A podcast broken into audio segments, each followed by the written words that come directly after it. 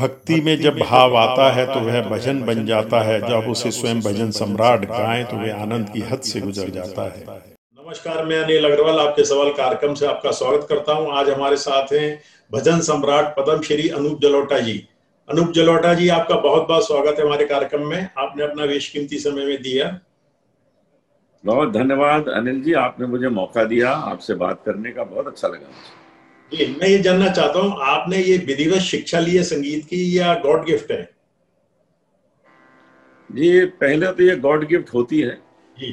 और उसके बाद विधिवत शिक्षा लेनी पड़ती है।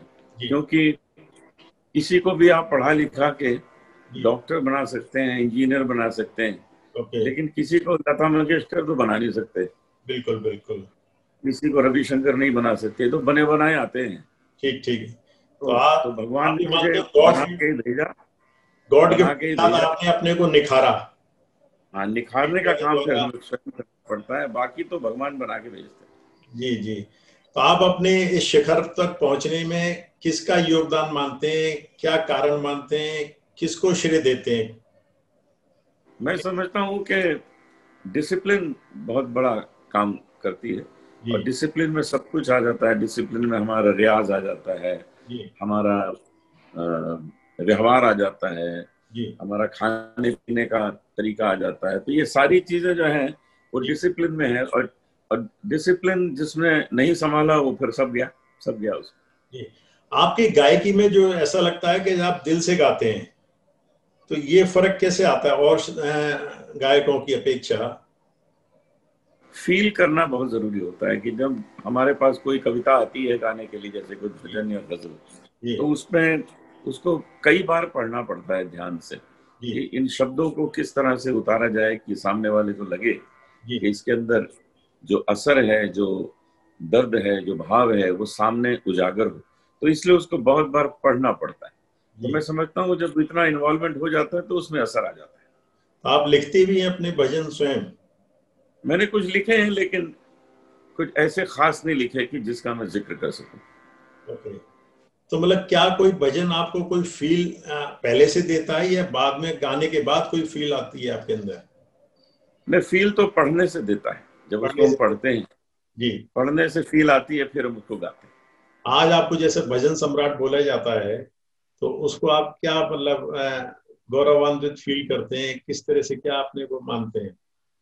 ये जितनी उपाधियाँ होती हैं ये मनुष्य खुद को खुश करने के लिए देता है।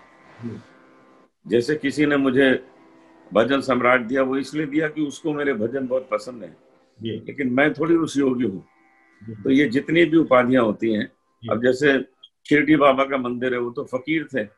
अब उनको एक एक करोड़ का मुकुट पहना के रखा हुआ है। तो वो भक्त अपनी खुशी के लिए उनको पहना देता है। लेकिन मैं समझता हूँ कि मैं इस योग्य नहीं हूँ लेकिन हमारे सुनने वालों को खुशी मिलती है तो जो चाहे कह ले हमको। जी जी तो आप ये मानते भजन के माध्यम से ईश्वर की भक्ति हो सकती है? भजन के माध्यम से ईश्वर को प्राप्त किया जा सकता है।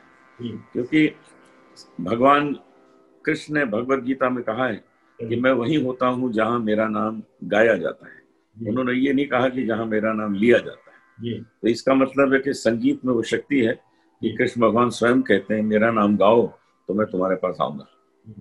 आप मतलब एक भजन को कई तरह से आपने गाया या ऑलवेज एक ही तरह से गाया हर भजन को? नहीं कई बार ऐसा होता है कि एक भजन को कई ढंग से गाते हैं अलग अलग ट्यून बनती है। लेकिन एक कोई ऐसी ट्यून होती है जो पॉपुलर हो जाती है और लोग उसी को गुनगुनाते हैं। वैसे तो आपको अपना प्रत्येक भजन पसंद होगा फिर भी सबसे ज़्यादा भजन जो आपको अपने मन में गूंजता है सोचते हैं कि वो बार बार गाएँ वो कौन सा भजन है? मुझे जो सबसे ज़्यादा पसंद है वो ऐसी लागी लगन बीरा हो गई मगन। और मैं जब भी अवसर मिलता है तो ये भजन अपने कार्यक्रमों में अवश्य गाता हूँ। तो हमें दो लाइन उसके सुनाना चाहेंगे अगर हाँ ज़रूर ज़रूर। ऐसी लागी लगन मीरा हो गई मगन। वो तो गली गली हरी गाने लगी महलों में पली। बन के जोगन चली। मीरा रानी दीवानी कहाने लगी? ऐसी लागी लगन मीरा हो गई बहुत सुंदर बहुत सुंदर। इसको किसी दूसरे अंदाज में गा सकते हैं हाँ। हाँ ऐसी लागी लगन मीरा हो गई मगन वो तो गली गली हरी गुन गाने लगी। मतलब मैं इसकी सौ ट्यून अभी बना के सुना सकता हूँ। सुंदर तो ये आपके दिमाग में स्वतः ही उपजती हैं चीज़ें। इसके लिए तैयारी करने की ज़रूरत नहीं होती। सौ धुने अभी बना सकता हूँ। ओके बहुत बढ़िया। अनूप जलोटा जी आपका क्या भविष्य क्या सपना आप साकार ऐसा है जो करना चाहेंगे या सब कुछ अचीवमेंट कर चुके हैं? मुझे लगता है कि अब वेदों को गाना बाकी रह गया है। मैंने रामचरितमानस गाई भगवत गीता गाई। जी। तो वेदों को गाना अभी रह गया है जी। और वो भी हो जाएगा वो भी हो जाएगा। जी जी। कोई फ़िल्में भी आप बना रहे हैं क्या कोई धार्मिक? मैं फ़िल्में काफ़ी बनाता रहता हूँ पहले भी मैंने कई बनाई। जी। और एक फ़िल्म जो है उसका नाम है सत्य साई बाबा। तो सत्य साई बाबा पे फ़िल्म तैयार हो गई है। जी। और वो सत्य साईं बाबा का अभिनय भी मैंने स्वयं किया है। अच्छा स्वयं किया है आपने? बहुत बढ़िया। तो आप भजन के अलावा फिल्मी गीत नहीं गाते? फिल्मी गीत भी गाते हैं कार्यक्रमों में गाते हैं कुछ फ़िल्मों में गाया भी। लेकिन मज़ा आता है भजन और गज़ल गाने में। जी जी। आज इस कोरोना के टाइम में आप कैसा फील कर रहे हैं? एक जो चारों तरफ़ एक भयानकता का माहौल है। कोरोना ने पूरे संसार को जी। जैसे रोक दिया है थम गया है संसार। जी। लेकिन अब धीरे धीरे लोग रास्ते निकाल रहे हैं बाहर आ रहे हैं। जी। और क्योंकि कोरोना तो स्थायी रूप से आ गया है जाएगा थोड़ी। जी। ये तो रहेगा ही। हमें उससे बच के रहना है बस। कोशिश करनी है कि हम अपने को इम्यूनिटी इतनी अच्छी कर लें। जी। और फिर जब इसकी वैक्सीन आ जाएगी तो वैक्सीन लगा लेंगे फिर तो ठीक हो ही जाएगा।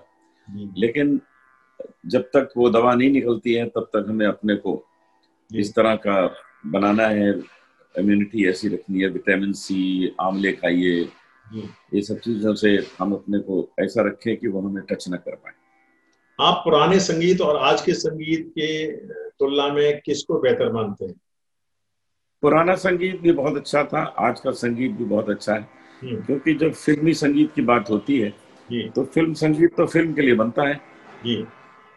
तो जब मुगले आज़म बनी थी तो मुगले आज़म का संगीत बिल्कुल सही था।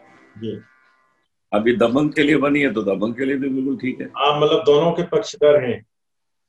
हाँ फ़िल्म के हिसाब का ही बनता है ना संगीत तो। जी जी। हमारे मुगले आज़म जी। मुगले आज़म का संगीत आप दबंग में लगा दीजिए देखिए मुसीबत हो जाएगी। जी जी। आपका ड्रीम ये है कि मैं वेदों को गाऊं या उसके बारे में फ़िल्में बनाऊँ? ना उस, उसको गाएँगे जल्दी करेंगे ठीक ठीक। ऐसा प्रोग्राम लाने की सोच रहे हैं करने की सोच रहे हैं। हमारे दर्शकों के लिए कुछ कहना चाहेंगे?